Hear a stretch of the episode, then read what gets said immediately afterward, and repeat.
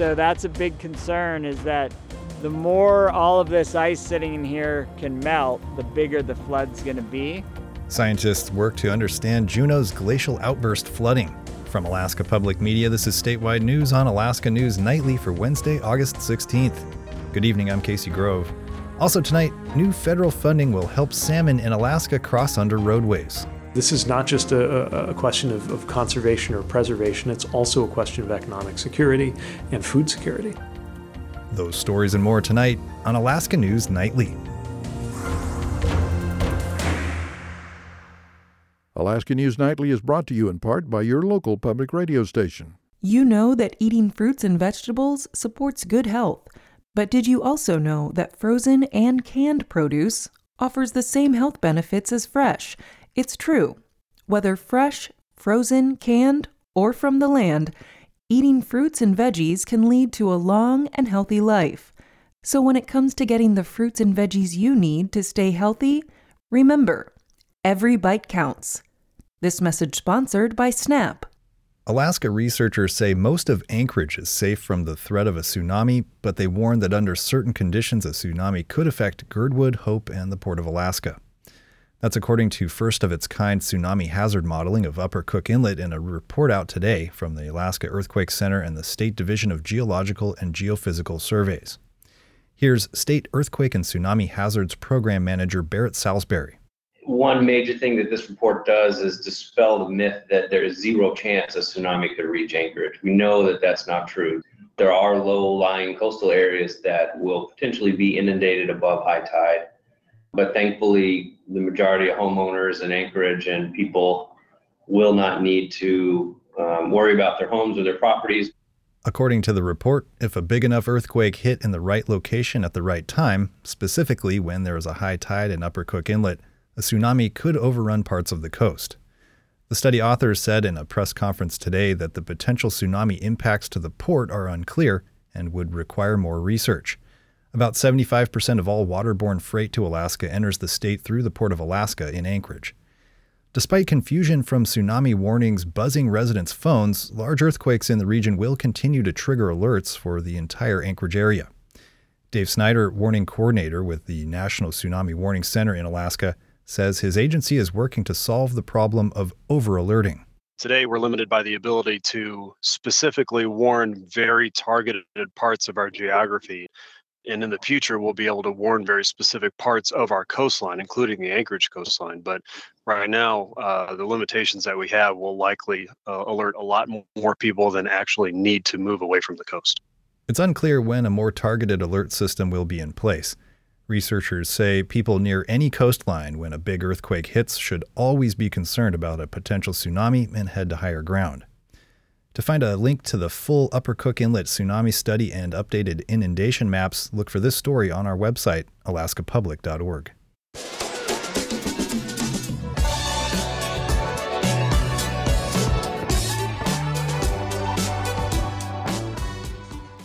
It sounds like an Alaska transportation riddle, but how does a salmon cross a road? The answer will soon be with financial help from the Federal Transportation Department. USDOT is sending Alaska more than $44 million to install fish friendly culverts and other means to get migrating salmon to the other side of roads. Alaska Public Media's Liz Ruskin reports on the first round of grants from a new federal program.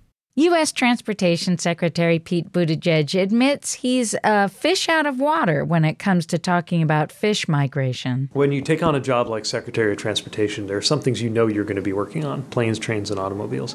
And there are other things like anadromous fish passage that you do not realize will be on your plate. Anadromous fish, that's salmon and other species that live in the sea as adults and travel up freshwater streams to spawn. Roads that cross fish streams are supposed to be designed for fish migration, but Alaska still has lots of culverts that fish can't get through. Sometimes the problem is water volume, with the culvert acting as a pinch point. Some culverts are perched too high above the stream bed. The DOT has a new program to fund better fish crossings. Among the first grants are nine projects across Alaska, from Klawock to King Salmon. The largest grant is $20 million to the state of Alaska to improve a dozen stream crossings along the Parks Highway. The state says when complete, that project will open 50 miles of anadromous streams, leading to hundreds of acres of lake habitat. Secretary Buttigieg says the program benefits fishing communities. This is not just a, a question of, of, conservation or preservation, it's also a question of economic security and food security. The program was funded through the bipartisan infrastructure law. Nationwide, it supplies grants of $200 million a year. Reporting from Anchorage, I'm Liz Ruskin. Juneau is at the mercy of the ever evolving Mendenhall Glacier. Each year, water captured behind a glacial ice dam releases into Mendenhall River, causing a flood. Typically, flooding is minor, but this year floodwaters tore through Mendenhall Valley with more force than ever before, gnawing through the riverbank and undermining homes that once seemed safe. A few days later, a small group of scientists took a helicopter to the source of the flood to figure out why it was so devastating this year and what that might mean for future floods in Juneau. KTOO's Anna Canny went with them and has this story. Hydrologist Eran Hood is shuffling across patches of vivid blue ice. He and two other scientists follow a silty channel that runs between a steep mountain slope and the edge of Mendenhall Glacier. So this last week would have all we would have been all underwater here. They're headed to a glacial basin known as Suicide Basin. It sits about two miles above the glacier's terminus. Just a few days ago, 13 billion gallons of water drained out of that basin and carved through here. Then it spilled down to Mendenhall Lake and out into Mendenhall River, which rose 9 feet in a matter of hours. It was the worst glacial outburst flood in Juneau's history. The team moved towards the mouth of the channel, weaving through small streams of water and dripping, house sized blocks of ice that were left behind by the flood. After a steep ascent over loose boulders, they're standing at the lip of Suicide Basin. It's a deep, bowl shaped valley, dwarfed by peaks surrounding it. On one end, the vast expanse of the Mendenhall Glacier. The glacier here acts as a dam, trapping rain and meltwater in the valley. Before the flood, it was filled to the brim. Now, it's empty. That's because when the water builds up enough pressure, it cracks through the ice. Then it works its way through those cracks, out under the glacier, and downstream to the Mendenhall River, triggering the flood. That same process has happened every year since 2011. But Hood has been studying the glacier at the University of Alaska Southeast for more than two decades, and he remembers a time before that. When I moved here, there was no waterfall because it was all ice, but the entire basin was filled with the glacier, so there was no room for the water to fill up. But the glacier is receding rapidly, in part due to human caused climate change. So that's what revealed the basin in the first place. And as the glacier keeps melting, it continues to change the size and shape of the basin. Understanding how it's changing can help scientists better predict future floods. At the basin's edge, Hood lays out a miniature helipad and a small drone. The drone flies back and forth across the basin over the course of a few hours. It takes thousands of aerial photos to capture every crack and crevice.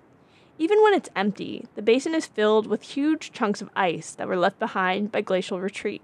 So that's a big concern is that the more all of this ice sitting in here can melt, the bigger the flood's going to be. And scientists believe that the ice is melting faster than ever. At the same time, as the glacier melts, it's pulling back from the edge of the basin, making it wider. That means there's both more meltwater and more space to store that water so there's the potential for larger floods. But that's only one factor that determines how bad a flood will be. Hydrologist Ed Neal of Alaska Hydroscience says the trickier part is understanding how fast the water drains from the basin. You know, you got X amount of water. If you let it out a garden hose, it's going to take a long time to drain it. If you let it out a fire hose, it's going to take a short time to drain it. This year, it was more like a fire hose. The water drained fast, causing a higher flood peak and more damaging flow but the drainage channels where water comes out are buried in tons of ice. They're basically impossible to get to. This leaves scientists with an unsolvable equation. With the drone survey, they can only find one variable, which means predicting Juneau's glacial outburst floods will remain a bit of a crapshoot. What they can say for sure is that another major glacial outburst flood will come. Hood says that the threat of flooding will remain until the Mendenhall Glacier melts away to a point where it can no longer dam the basin. This flood will probably occur for decades. Um, it's unlikely that we would have experienced the largest flood within the first 10 years or so. Meanwhile, extreme rainfall is becoming more frequent across southeast Alaska. If the next big glacial outburst flood coincides with a drenching rainstorm, the damage could be even worse. So, the residents who live along the bank of Mendenhall River shouldn't expect a major flood every year, but they should expect something worse in the coming decades. Because high above Juneau, the basin keeps growing. In Juneau, I'm Anna Canny. Still to come on Alaska News Nightly, the tribal chief in Huslia is convincing families to stay by addressing the village housing crisis. If you have a loss here, it's not one family that suffer. We all suffer because that one person's connected to everybody. That's ahead. Stay with us. Alaska News Nightly is brought to you in part by your local public radio station. What gives you strength? Strength comes from teaching the Alaskan way of life, getting wood, fishing, hunting, helping people in the community, and being an example for the next generation. If you have forgotten your strength, remember there's hope, there's joy, there's love, there's peace everywhere. Share what gives you strength at recoveralaska.org slash share your strength. This message sponsored by Recover Alaska. Two ash eruptions at Shishaldin volcano disrupted air travel to the Aleutians yesterday. A Dutch Harbor Airport representative said a Ravn Alaska afternoon flight from Anchorage to Unalaska was canceled and two Aleutian Airways flights were affected. One morning flight to the island was delayed by 30 minutes, and an afternoon flight from Anchorage to King Salmon was rerouted back to Anchorage. The first eruption around 3:35 a.m. released a 35,000-foot ash cloud that slowly drifted northeast into the Bering Sea toward western interior Alaska, according to the National Weather Service. Second eruption released a 16,000-foot plume just after 3 p.m. There have been several such events at the volcano since this eruption began July 12th, and it's unknown how long the eruption will last. Previous eruptions at Shishaldin have gone on for months. You can report ashfall and stay up to date on volcanic activity on the Alaska Volcano Observatory's website, avo.alaska.edu. A key employee for one of Alaska's major arts organizations has received a federal immigration visa, ending a lawsuit over the case. The Alaska Beacon reports that Sitka Fine Arts Camp is withdrawing its federal immigration lawsuit after immigration officials approved the visa needed for its technical theater director.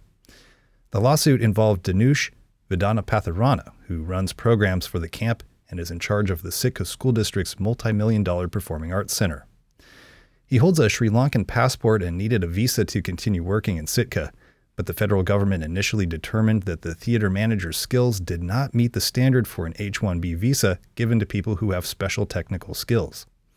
Sitka Fine Arts Camp sued over that decision, and it was reversed quickly.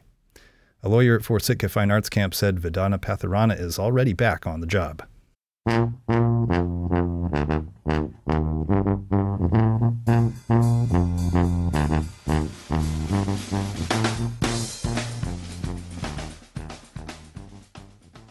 lack of affordable housing is a crisis across Alaska. It's one of the reasons the state is losing working age people every year. Labor shortages and high cost of supplies contribute to the slow pace of building new housing, but leaders in one interior village are using grant funding and other creative solutions to keep families. Alaska Public Media's Rachel Cassandra has more. Emily Penn just moved into a new four bedroom house with her boyfriend and her two toddlers. They live in the interior village of Huslia.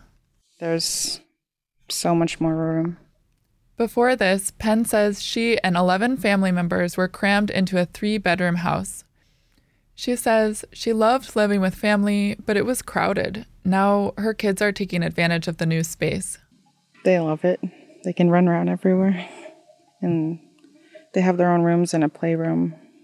Housing shortages are a consistent problem throughout Alaska, but building new housing is more challenging in rural areas where costs are almost always higher and it's difficult to transport supplies.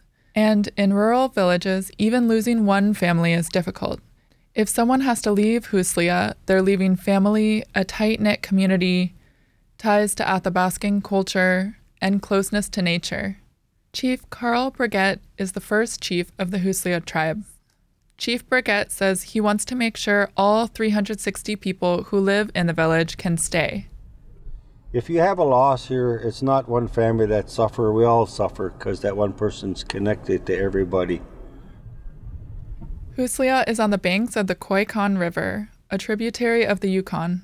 The village is concerned about erosion, so Penn's new home is far from the bank. It's in a row of five identical houses with beige siding and blue roofs along a sandy road. They were funded by a federal COVID relief grant. Residents pay utility bills but no mortgage payments. The aim is to reduce the number of families living with multiple generations under one roof. And with that same funding, the village repaired 10 crumbling roofs to extend the life of existing homes. Chief Burgett says Huslia needs to keep building to allow the community to expand. To have a thriving community, you actually have to have uh, projects year after year, or else you'll have out migration. So, a community of my size, we have to have anywhere from two to three million dollars of work annually Chief Burgett knows jobs are part of the equation too, so he says he's worked hard to keep the labor local. He says the five houses were built with 100% local labor. When you do have projects, you can't hire everybody. So, like us, we kind of look at trying to focus to hire one from each family. So, each family benefits from not only somebody getting a house in the community, but actually benefit from one of their family members earning wages. New houses don't become available often, and the demand far outstrips supply. The tribe got about 60 applications for the blue roofed houses. But for many years, leaders in Huslia have kept costs low for people who want to build their own home. Residents can apply for a free piece of village land. They make a request for the lot. They have five years to construct a home, but we do not charge for the, the acre of land or whatever lot is turned over. Chief Burgett says for now, he's grateful that in the past few years, 15 families have gotten new or repaired housing. He's not sure how funding will come together in the future, but he does know that people in Huslia stay for a reason.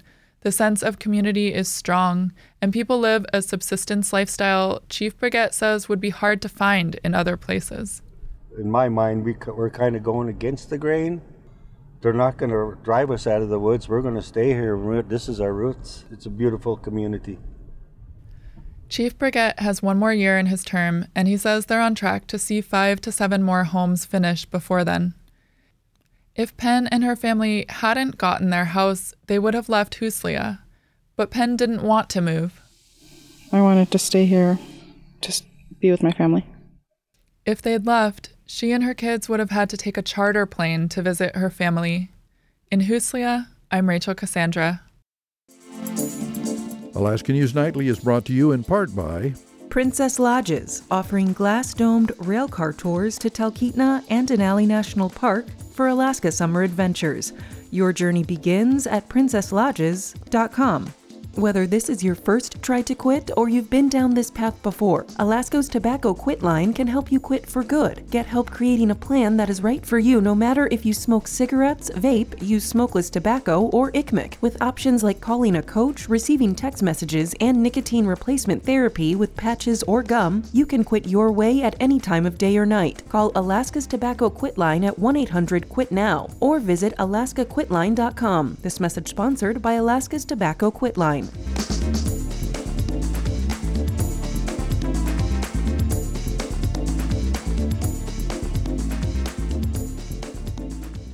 From oyster to kelp farmers, mariculture industry members gathered to share their experiences as part of a five year, $49 million project to develop mariculture in Alaska.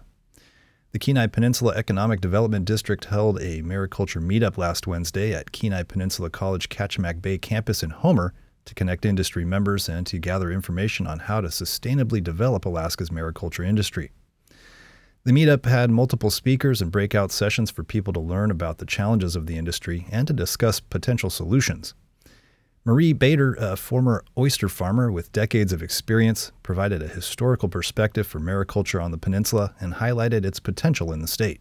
Commercial fishing has dominated, but we can grow stuff right in our backyards of water gardens and commercial gardens for the benefit of the whole world. The event is part of a five year project run by four economic development districts in the state and the Alaska Mariculture Alliance. Last year, the project received a $49 million Build Back Better grant to sustainably develop the state's mariculture industry. The Alaska Mariculture Alliance defines mariculture as the production of aquatic shellfish, like oysters, and plants, like kelp, but not finned animals. Alaska State Representative Sarah Vance also attended the meetup to learn more about the mariculture industry and to get feedback from attendees on a new bill related to reducing regulation for mariculture leases. I'm here to find out if this bill is something that will help the industry get their ideas on what it should be and um, craft the piece of legislation to help promote their industry and make the business easier for them to do what they do best, and that's farming. Kenai Peninsula Economic Development District Special Projects Manager Cassie, Cassidy Cameron said the meetup identified some challenges in the industry, such as bottlenecks in testing oysters to see if they're safe to eat. The meetup, combined with continued collaboration with the Mariculture Alliance, gave the districts vital information for future actions. We're trying to make sure that we are approaching and strategizing in a really intentional way and thoughtful manner and um, acknowledge all the stakeholders uh, and partners that are involved and make sure that we can develop this industry that can go beyond the scope of the project. In a visit to Homer on Thursday, U.S. Senator Lisa Murkowski also spoke about the Keep America's Waterfronts Working Act, a bill that would open up research and growth of the mariculture industry. We're working to incorporate additional avenues to help those who are in these very entrepreneurial areas, helping with research through the programmatic funding, which I think is also going to be important, making grant opportunities available. Moving forward, the project will continue to support mariculture business owners through providing industry specific loans, equipment recommendations, and doing market research to expand where products can be sold. While the amount of garbage Sitka ships out of town won't be getting smaller anytime soon, the amount of space it takes up will be shrinking. The city installed a new solid waste compactor earlier this summer, and the $3 million machine is finally up and running. As KCAW's Katherine Rose reports, the huge machine is eerily reminiscent of a famous movie compactor and might be a new hope for putting the squeeze on Sitka's high garbage bills. You know, it's not going to take them long to figure out what happened to us. Could be worse. It's worse. Remember in Star Wars when Leia, Luke, Han Solo, and Chewie fall down a garbage chute while sneaking around the Death Star? They land in a trash heap, brown water up to their knees, where some space monster we never really see, save a lime green eyeball and a lone tentacle, is lurking just below the surface. There's something alive in here. That's your imagination. But that's the least of their problems.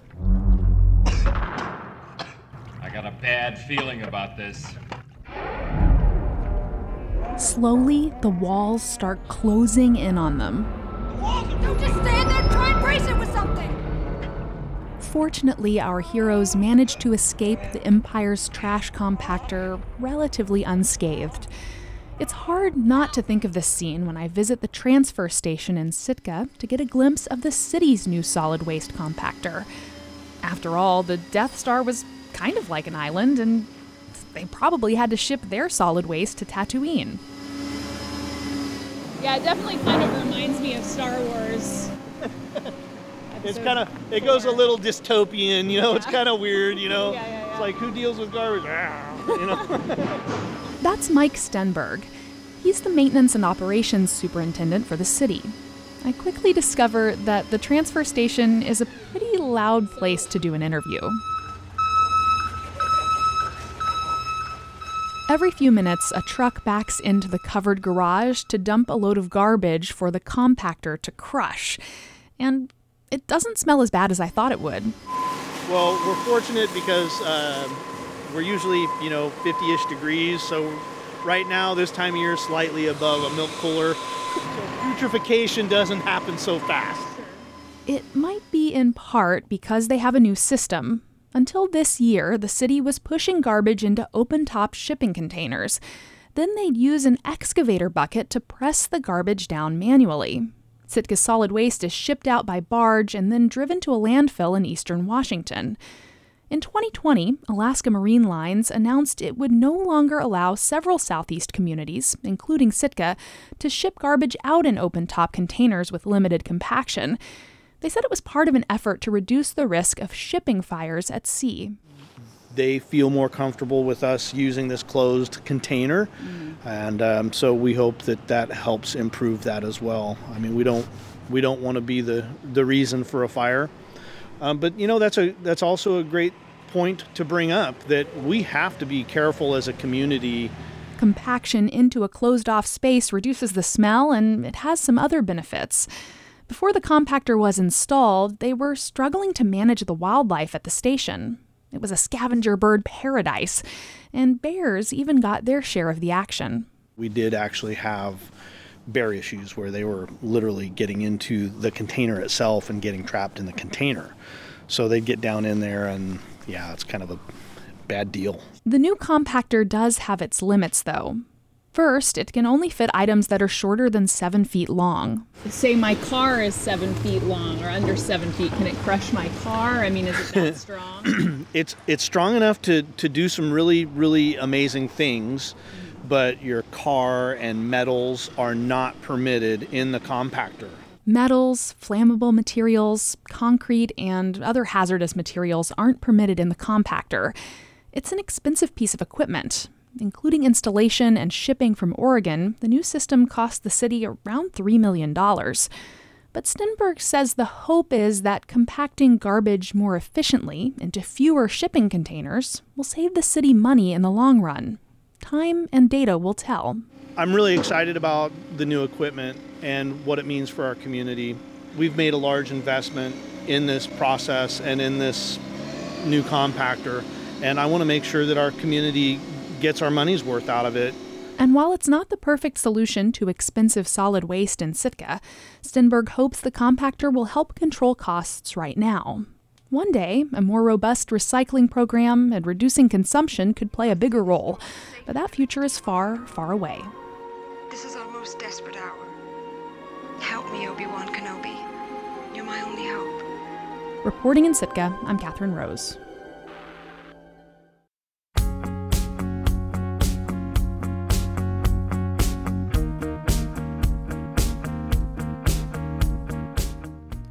That's all for this edition of Alaska News Nightly. We had reports tonight from Liz Ruskin in Anchorage, Anna Canny in Juneau, Sofia Stuart-Rasi in Unalaska, Rachel Cassandra in Huslia, Jamie Diep in Homer, and Katherine Rose in Sitka, or a galaxy far, far away, I'm not sure. Our audio engineer is Chris Hyde, Tim Rockey is our producer, and I'm Casey Grove. Good night.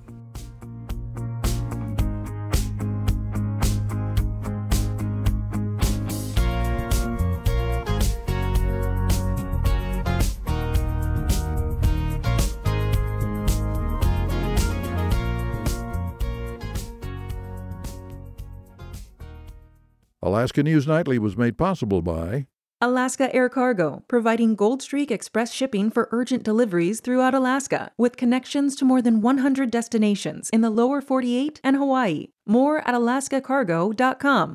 and by ConocoPhillips Alaska, building the next generation of Alaska's workforce through investments in education and vocational training to provide jobs right here at home. ConocoPhillips Alaska. This is statewide news on Alaska Public Media.